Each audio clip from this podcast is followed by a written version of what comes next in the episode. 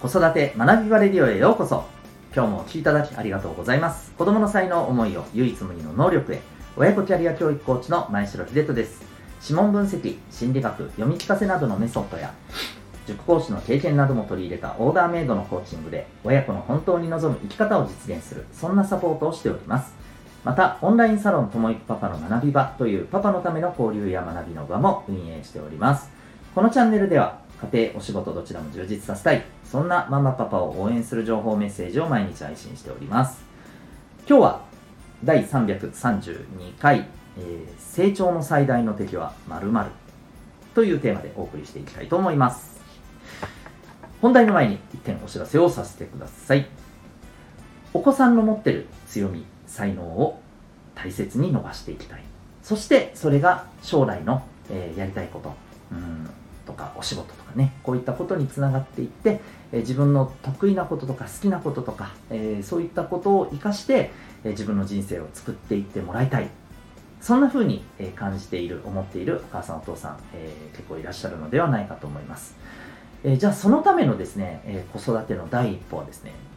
お子さんの生まれ持った特性例えばコミュニケーションや考え方などですね、えー、こういったところをやっぱり知ることが重要ではないでしょうか。それを知ることによってこの子にとって、え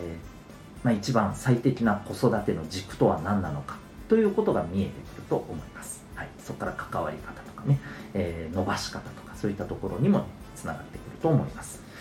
でそれを知るための、えー、きっかけ、えキーパキーポイントこれがですね指紋でございます。はい、指紋は脳とつながっておりまして、えー、手相といった占いとは全く違う科学的な、はい、根拠による、えー、アプローチでございます。え、指紋プロファイリング、今、個別のご相談、えー、受けたまっております。オンラインで全国各地からでも受けられます。興味がある方は、ウェブサイトへのリンク貼ってますので、ご覧になってみてください。それでは、改めまして、今日の本題でございます。今日は、え成長の最大の敵は〇〇というテーマです。えー、とですね、皆さん、あの、今ゲームやってる方いらっしゃるかもしれないですよね。うん、僕たちゲーム世代ですもんね。はい。そして、えー、と、お子さんもね、まあ、ゲーム、えー、やってる方、まあ、もうゲームばっかりやっててって思ってる方もいらっしゃるかもしれませんが、例えばあのゲームってそうですね私たち世代の方で分かりやすいのでいくと例えば「ファイナルファンタジー」とか「ドラクエ」とかねあるじゃないですか、まあ、やったことない方もなんとなくねあのイメージはつくと思うんですけどあのゲームって例えばその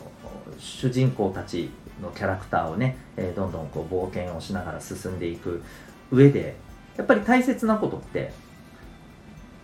成長させていかないといけないじゃないですか。でそのためには地道にコツコツコツコツコツコツコツコツ敵を倒して経験値を積んで積んで積んでレベルアップさせるとかあるいは、えー、敵を倒して倒して倒してそこから得られるお金をせっせせっせと、えー、少しずつ集めてですね。で集まったら、えー、強い武器防具に、え買い替えて、え少しずつ、えやっぱり強くしていくとか。あるいは冒険を進めていくためにやっぱりあの解かないといけない謎がいくつかあってじゃあこれはどうすればいいんだろうっていうのを、えー、見出していくためにいろんな人から、えー、これもね地道に情報を集めて、えー、地道にあっちこっち歩き回ってであこれがもしかして鍵かなっていうのを見つけたり考えたりこういうことも必要じゃないですか。うんね、ゲームってやっぱりこうあのこういう部分ってありますよね例えばまあ格ゲーとかでもやっぱりこう強くなるためにはですね、えー、ね、やっぱり技の出し方とか、こんな風にこのタイミングでこうやるんだっていうのをもう何十回何百回ね、繰り返しながら、えー、やっぱりね、身につけていかないといけないわけですもんね。うん。まあだからゲームのあの種類を問わずですね、なんかやっぱり上手くなっていきたいとか、どんどんこう先に進めていきたいってなると、こういうことが必要になってくると思うんですよね。あるいは、今度はスポーツっていうとこで、えー考えてもですね例えばその部活とかやってる方ってやっぱりこういう経験あると思うんですけど試合に出てなんかこう華々しく、ね、活躍したいじゃないですか、ね、かっこいいプレーしてよっしゃーってなりたいじゃないですかだけれども入った頃ってね地道な体力作りとかね、うん、地道な基礎練習とかねこういうのひたすらやらされるわけじゃないですか。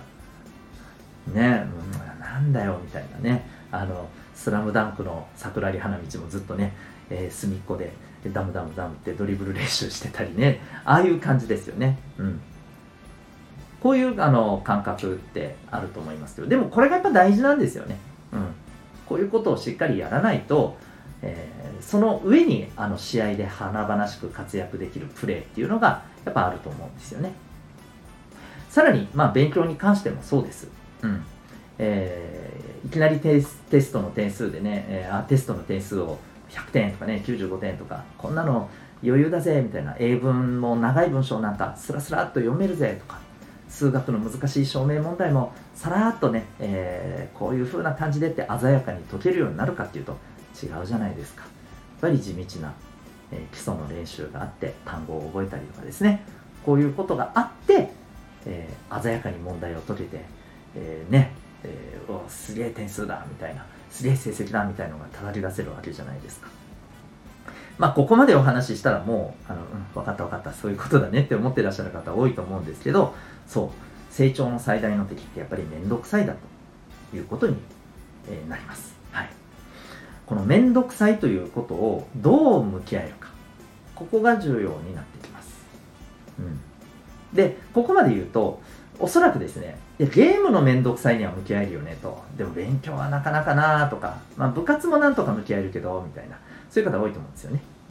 で、これって何でかっていうと、まあ、あの、それぞれ理由があると思うんですけど、例えば、やっぱりめんどくさいことに、なんでこのめんどくさいことに向き合わなきゃいけないのか。自分なりの、そのめんどくさいことと向き合うなぜ向き合う必要があるのかっていう目的がまず分かってなかったり、えー、きちんとつかめてなかったりというのもあると思います。あるいは、まあ、やっぱり面倒くさいことに向き合って、えー、それをやっていくっていう、なんでしょうね、筋肉みたいなものが、まあ、ちょっと現段階では、うん、弱いのか、うん、っていうとこですよね。あのー、もうこれもね、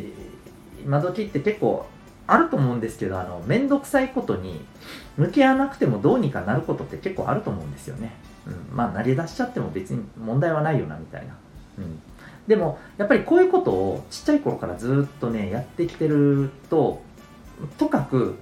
ちょっと難しいなとか、ちょっとめんどくさくな、めんどくせえなって感じた瞬間に、うん、もういいやって言って、違うものに向いちゃったりっていう癖がつくんですよね、これね。うん。で、こうなると、例えばその、能力自体は高くても、えー、結局継続してやっぱりこうあの行動して行動して、えー、そこから身についていくことっていうのがやっぱり大きいと思いますのでそこがつかないんですよねだからいわゆるあの素質はあるけど、うん、なんか全然それが発揮できてないなみたいなうんなんて言ったらいいんでしょうね、うん、なんか器用貧乏とはまたちょっと違いますけど、うん、あのなんか見かけ倒し的なね感じに、なってしまうんじゃないかなと思うんですよねどういうことについても。うん。じゃあどうするかっていうと面倒くさいことに少しずつでも向き合えるような、まあ、やっぱ習慣を何かを題材にしてね、えー、作っていくとかそういうことがね必要になってくると思います。なので、まあ、今ちょっと改めてですねお子さん面倒くさいことにどれだけ向き合えるかなっていうことをちょっと考えていただいてまあそことね向き合うようなあの習慣っていうのはね何かにつけてやっていく必要があると思います。そういうアプローチをね、え一緒にやっていこうと地道に少しずつでもやっていこうというふうにですねやっぱりこうあの促していくことって大事だと思います、うん。まあ、そういう意味では日本の学校教育ってこの面倒くさいことに強制的に向き合ってまあ気がついたら面倒くさいことに向き合えるようになったなみたいな ことがあの力がつく実は結構システムなんじゃないかなと思っています。ね、今と、とかく、あの、日本のこう教育ってね、なんか、なんていうのかな、ダメな部分ばっかりがクローズアップされてる感はありますけど、僕はそういうところはやっぱりね、強いと思います。ただ今は、そのやり方があまりにも一律であるために、えー、その子に合った面倒くささと向き合うアプローチっていうのがやっぱりこう、なんていうのかな、幅広く対応できないもんだから、それでやっぱりね、えー、それに合わない子が学校ってみたいなところになっているそんな感じも僕はあるんですよね。うんで、あともう一つ注意しないといけないこと、このめんどくさいっていうことについて。うんとですね、えー、くさいを苦手とね、履き違えて、あ、これは苦手なんだから苦手なものを無理にさせる必要はないなっていうふうにしてしまってる場合もあると思うんですよ。で、これですね、本当に苦手っていうのもあるんですけど、いや、やってみたらそうでもないよねっていうもののはずなのに、いや、多分苦手なんだよ。だってやりたがらないしっていう。いや、それただ面倒くさがってるだけかもよっていうのも僕はいっぱいあると思うんですよね。これはあの、現場で、はい、いろんな子たちを見てて感じるところです、正直。ですので、この辺りはですね、うんと、ただ単に面倒くさいものなのか、あ、本当にこれ苦手なのかなっていうものをやっぱり見分けていって、で、それぞれに対してじゃあどう向き合っていくかっていう、えー、対処法を考えていく必要があると思います。で、ちょっとこれについてはですね、えー、この後、あのー、えっと、オンラインサロンの限定版の放送でですね、はい、えー、ちょっとお話をさせていただこうと思っております。はい、ちょっとこちら興味ある方はぜひですね、あの、お父さんのためのオンラインサロン、ともいくパパの学び場という、はい、えー、そんなサロンがありまして、はい、そこではこの限定版の放送も毎日1回聞けますので、興味ある方はぜひですね、あの、リンク先からご覧になってみてください。はい。ということで、今日はですね、えー、めんどくさいっていうのが、まあ、成長の最大の敵ですよ。そんなテーマでお送りいたしました。最後までご清聴いただきありがとうございました。また次回の放送でお会いいたしましょう。学び大きい一日を。